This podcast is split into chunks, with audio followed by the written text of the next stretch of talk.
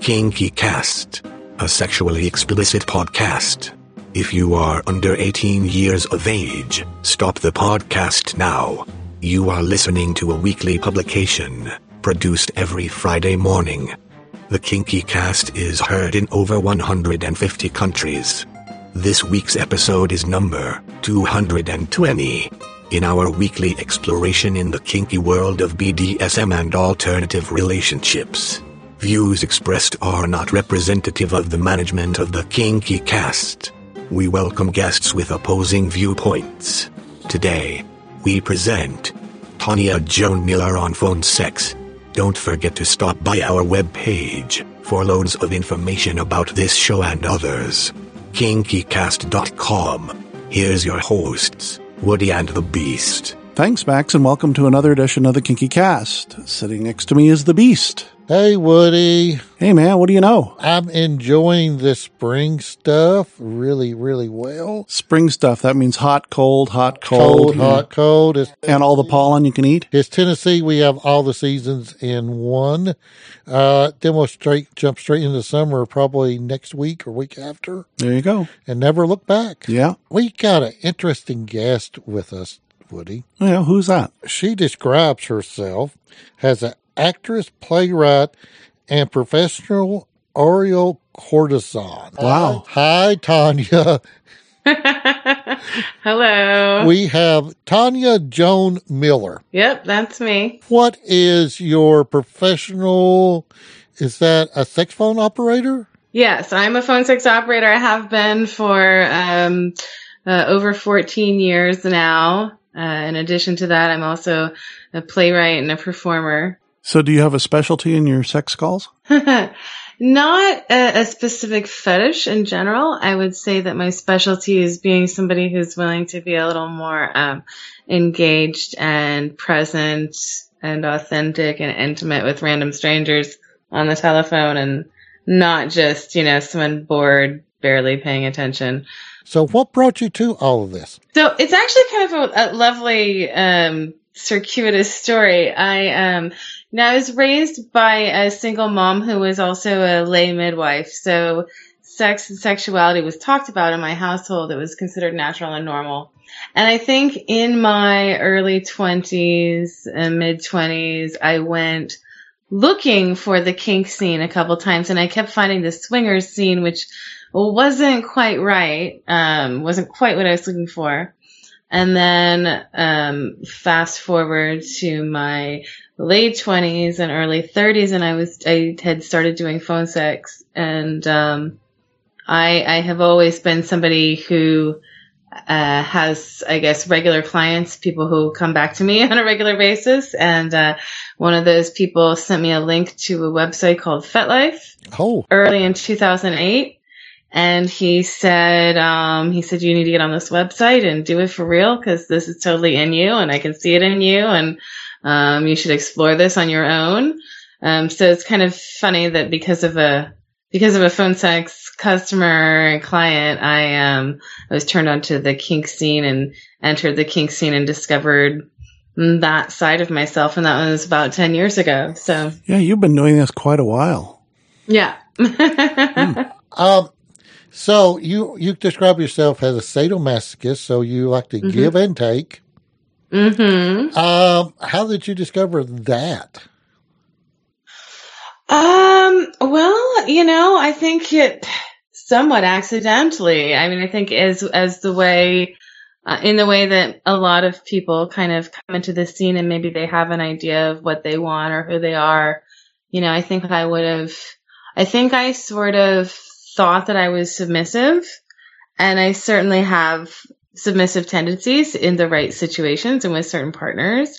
Um, but I didn't really know. I didn't, I couldn't, I mean, I guess, I guess I sort of knew there was such a thing as like a masochist or a sadomasochist, but I didn't really know what that entailed as far as I, whereas I had like ideas of what being submissive would be.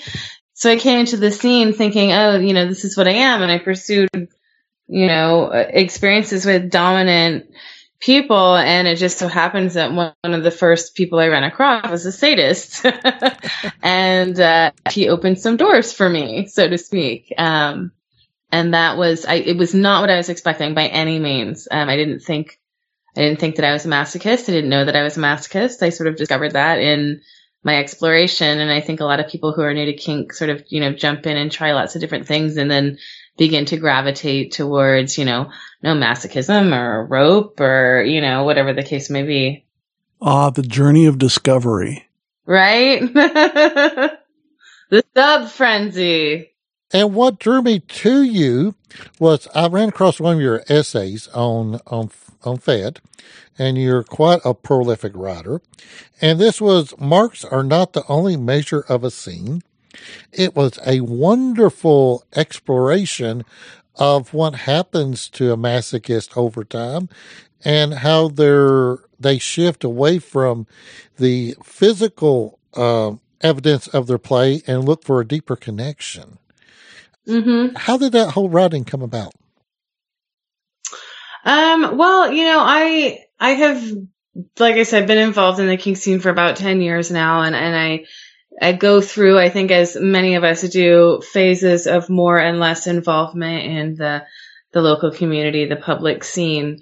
And um and coming have, having to have uh, taken a break for like a year or so to deal with some personal stuff going on, coming back into the scene and meeting sort of the new crop of submissives, um, and not even just submissives, but also dominants and, and, and people on the left side of the slash, um, kind of learning their way and figuring out who they are and what they're doing. And it's so tempting seeing some of the stuff you see online you know, to compare yourself with, you know, your friends, other people in the community, people you see online as far as like, oh, well, you know, I had a scene with somebody and I didn't leave marks like that, or oh, I had a scene with somebody and I'm not bruised the way that person is. And I think it's really dangerous for people to only judge their scene by whatever physical marks it leaves. You know, I think it encourages some people to play beyond their capacity um, at any given moment. And it encourages all of us to not pay attention to the things that really matter, which to me are connection and intimacy and having an experience with another human being. It's, you know, it's not necessarily about the trophies. You're probably in the modern placing that that's kind of a radical thought because you go to any public dungeon and, and people are showing off their bruises. Sure. And, you know, I'm not I show off my bruises when I have them. but as I, I, think as a lot of masochists will tell you, after um, a couple of years of playing at certain levels of intensity, lots of bruising, lots of welts, lots of, uh, you know, abrasion, your skin begins to adjust. Your body begins to adjust and you just don't mark the way you used to. And that doesn't mean you're playing any less intensely, you know, and I, and, and bruises are great and I want people to be proud of their bruises. I, I totally understand what they are like, you know, that, that sort of proof of how strong you are and how much you can take. Um, I don't want to, I don't want to, I'm not, it's not to say that people shouldn't be proud of them, shouldn't post pictures of them. They absolutely should.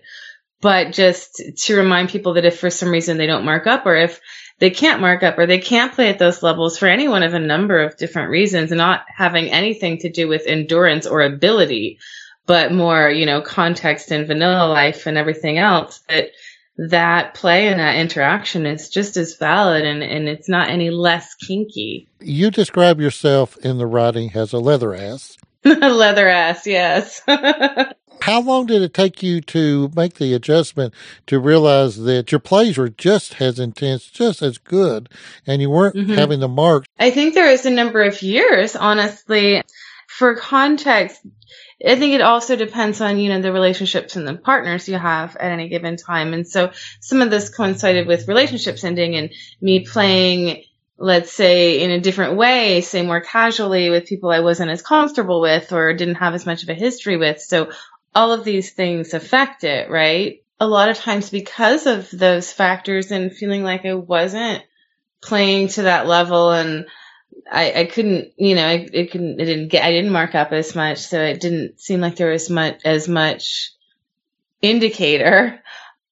I got to a point where it, it didn't feel right anymore. And, and you feel sort of broken almost. You feel like, oh my gosh, I don't know if I'm ever going to get to that place again It's just like any drug. It always takes more of it to get the same high.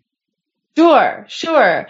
And and if you, you know, and if it's the kind of thing for me where I'm always going to be able to take um, more pain, more intensity from someone I'm deeply connected with. So, you know, the chance of me being able to get to that level with anybody that I don't have an established relationship with is, is pretty small. So that limits even the potential for you know, any of that happening, which doesn't mean I can't enjoy a scene with somebody that I don't know that well or that I'm new to, you know, I certainly can. It's just adjusting your expectations. Well, isn't part of it the uh, a difference in the journey?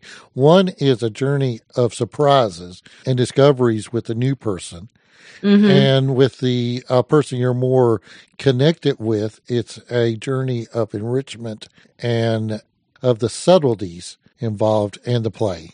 Yeah, absolutely. And, you know, also I think depending, not just with somebody new, but depending on how new you are to kink, you know, I'm not a spring chicken anymore. so, you know, I'm not having as many new experiences to me as somebody who maybe is just starting out and just kind of, oh, this is what a flogging feels like. This is what whips feel like or canes feel like. That level of exploration, I'm not that you know there's not much left for me to explore on those avenues. And really it really is now about my connection with people and having a, you know building a nice rapport with somebody or having a really good chemistry. And there's a lot more to that when you build chemistry when you build a relationship because it's deep and you can keep going down different levels when people are in different moods. There's all kinds of different things I certainly have gotten to a place, and I, I would say this has happened on two occasions, um, or rather with two partners in my 10 years of kink, where as a bottom, I got to a place where I feel like I can't, it's not, I, I feel like I need to stop a scene, not because I can't take any more, but because I want to take so much more that it's terrifying. Mm, that's interesting. So, so there are those moments, and, and, that's only with, you know, somebody that you trust so much that you realize, and I've never actually stopped a scene because I couldn't really take any more. I've perhaps pleaded with my partner and they've assessed and looked at me and decided I couldn't take any more, but I've never actually stopped a scene in that regard. But again, I'm fairly selective and picky with who I play with, given the levels at which I like to play. Wow. I've got to make a trip out your way just to see you play. Oh, it'll be interesting. yes, indeed. Play is not the only thing in your world. You do a lot of things, including teach couples how to talk dirty. Mm-hmm. Do you find that is a skill that people struggle with? Oh, absolutely. I think it's a skill people struggle with because it's, I think it's something that it's appealing and that people want to be able to do and really what all of my teaching in regards to talking dirty and um, and role play I, I, use various different methods but it all kind of boils down to teaching people that they actually really do know how to do it. They just don't think they do and they don't know that they do. So it's sort of um, a little bit it's a little bit like uh, um, karate kid wax on wax off. I'm teaching you these skills and you're not quite sure how they apply to the talking dirty and the role play, and then I kind of lay it out for you at the end. Um, people tend to be in resistance to it just a little bit, and then they, you know, then they have that epiphany moment, and suddenly I'm the guru. Do men have more problem talking dirty to their female partners, or females talking dirty to their males? Hmm. Huh. I wouldn't say it's more difficult for either gender. I would say each gender faces different challenges in talking dirty to their partner. Um, I think women are conditioned to be afraid to express their sexual desire, and so they fear being rejected, being demonized, being thought of as less than like a slut or a whore if they express their sexual desire. And I think men are conditioned to, some men are very entitled to things, but in general, um, men understand that with their female sexual partners, if they say the wrong thing that offends or touches a nerve, they're going to be in trouble. They're not going to be getting any for a while, right? So they have to be careful. They have to walk on eggshells. Um, There are trigger points in everybody, and sometimes you just stumble onto them. Oh God, I don't know. There's so, such sweeping generalizations, but um, I think women are actually a little better at taking a risk to get what they want vocally, sexually, um, because w- men are a little more concerned about looking stupid or being laughed at. It's, you know, it's like an affront to their masculinity. We're terribly insecure little souls. Oh, we are. Right. But I mean, in general, we're all afraid phone sex. So like what my professional life boils down to and it, and it dovetails nicely with like, um, you know, just random talking dirty or intimacy on a, a vocal level for people is, you know, we're being vulnerable. You're letting somebody see you at, at what you perceive to be sort of your, maybe your, your least appealing or your most vulnerable or you're least confident. You're taking these risks and, you know, you're putting yourself out there and it's super scary. But at the same time, there's that rush because when it's successful, when you're seen and when you're accepted for who you are, I think that's the ultimate validation, right? It's what we're all kind of looking for as human beings. I agree with you greatly. You know, we hear about the Louis C.K.'s and the Matt Lauers and the Harvey Weinsteins in the world. But I mm-hmm. think most men are generally very cautious and afraid to be verbally aggressive with a woman sexually, that uh, it just feels wrong to them. Uh, whether it be fear of retributions or just that it doesn't feel right for them. Mm-hmm. So you teach these couples and they have better sex afterwards, you think? Well, I, I, I like to think so. I hate it if they had worse sex afterwards. That would be terrible. Are these one time Um, events or are they multiple visits? Uh, generally, you know, it's it doesn't take more than once or twice because once they get the lesson, which is really it's about willing being willing to make yourself vulnerable, and it's about being willing to take a risk, and it's a, also about picking the right kind of partner, somebody who will value you for taking a risk, whether or not you're successful or not, you know. And I think that once people get that lesson, it's a lesson of, of self esteem and self awareness and discovery and confidence. And generally, I think once you get it, you sort of get it. I do have people come back, but I think for the most part, they just need that little push. You've got many arms in the fire. hmm Tell us about how these last two interrelate playwright and actress. Uh, yeah. So actually, that's how I actually came to phone sex, which of course, as I've mentioned before, is sort of how I came to kink. Um, I was, I, I was, I found myself in acting school and was looking for a job. And that's how, um, uh, one of my classmates had applied for a phone sex job and I asked her about it and she passed it on to me and I started working and doing phone sex. Um, but also on the other side of things, I was going to acting school and graduated from a two-year conservatory program and um, just started doing some stage and theater acting. That's really where my passion is, and uh, and ended up being cast in a a sex positive erotic show that toured some uh, some fringe theater festivals in Canada, and that um, being exposed to that sort of boot camp intensity level theater um, inspired me to write a couple of my own shows, which I have. I have two shows, and I've written them. I writ, wrote both of them, toured them, performed them. We'll probably be performing them uh, in the spring and summer here in Portland. So at least one of them. What are these shows about? My first show uh, is called Threads, and it's about how my American mother uh, met my Vietnamese father, who was a student studying here in the 60s. And my mom ended up going to Vietnam during the war to teach English. Um, and I mean, as you can imagine, probably not a lot of 20 something year old American women getting on planes to Saigon in 1968, but she did. Yeah, probably not. Yeah. You've definitely come from a very interesting background. Oh yeah. Bravery runs in the family. yeah, kind of.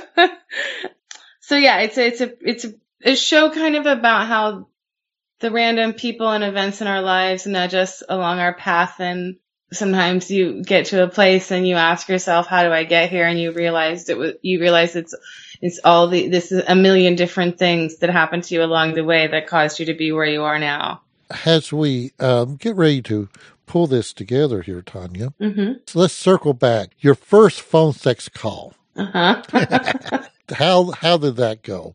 Well, you know, I didn't have any idea what to expect. Um, and I was working for a service at the time that sort of assigned me a character.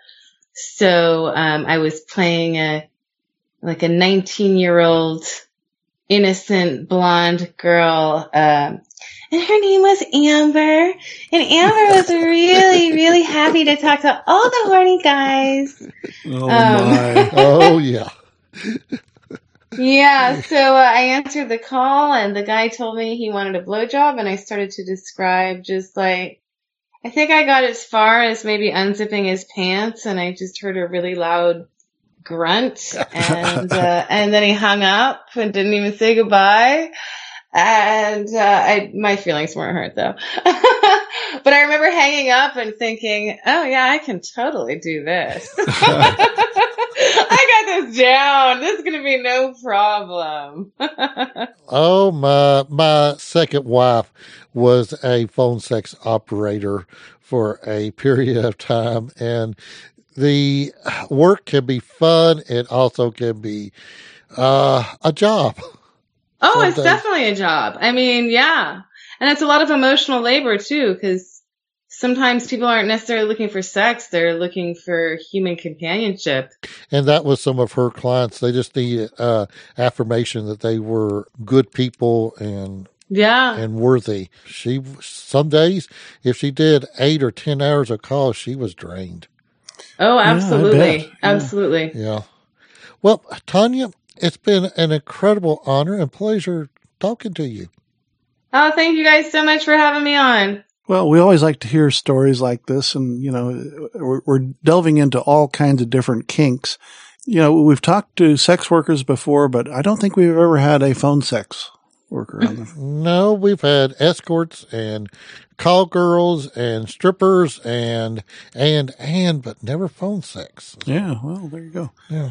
So, I'm glad I could pop your guys' cherry. is, is there? There you go. Uh, Let me ask you this: um, You said when you started, you had this persona of this nineteen-year-old Amber. hmm Did that evolve into more personalities, or did you just kind of go back to yourself? Um, so I played a- number of different characters. Uh, at some point, though, I realized that uh, I wasn't able to use like I- wanted to be able to use my professionalism um, as an actor and as a writer to promote my phone sex and, and my professionalism and, and my skills and ability as a phone sex operator to promote my acting and my writing. And, and the only way to really do that was to come out and sort of be myself as opposed to a character. And another level of that is a little bit of activism in that there are still, I mean, phone sex is probably one of the most benign and least legally at risk, you know, sex work available, but at the same time, there's still a stigma. And because I happen to be have in an enviable position and uh, my family's accepting and I don't have children to worry about being taken away from me and I don't have a straight job that I have to worry about losing, you know, I, I can be a little bit of a, a living example to the contrary of some of the assumptions and the misconceptions about sex workers and try and dispel some of the stigma just by being out. so, in other words, you're not a self self destructive, uh, drunken uh, drug addict Stereotype. stereotype, right? Right. I'm not. Yeah, exactly. And, you know, I think some of the stereotypes that are used are, you know, obviously they're very damaging and very problematic. And, and I don't want to, and I also don't want to marginalize people who come from situations where, you know, maybe they had to self medicate to survive. Um, but, uh, but yeah, I, I, I certainly think that I'm, at least I feel like I'm a reasonably articulate person to engage with anybody who has questions about sex work, you know, and so I put myself out there. And we appreciate it. And you did tonight, and we do appreciate that. So, with that, we will probably see you sometime in the future. Wonderful. Links uh, to your writings and other things will be on our show page. So Oh, perfect. uh, we invite our listeners to go and learn more about Tanya. Thanks a lot, you guys. You have been listening to episode 220 of the Kinky Cast. For more information about this show, go to kinkycast.com. The Kinky Cast is a production of Rooster in the Round. On behalf of all our Kinky crew, I'm Max. See you next week when we present Autumn Orange on Kinks and Geeks.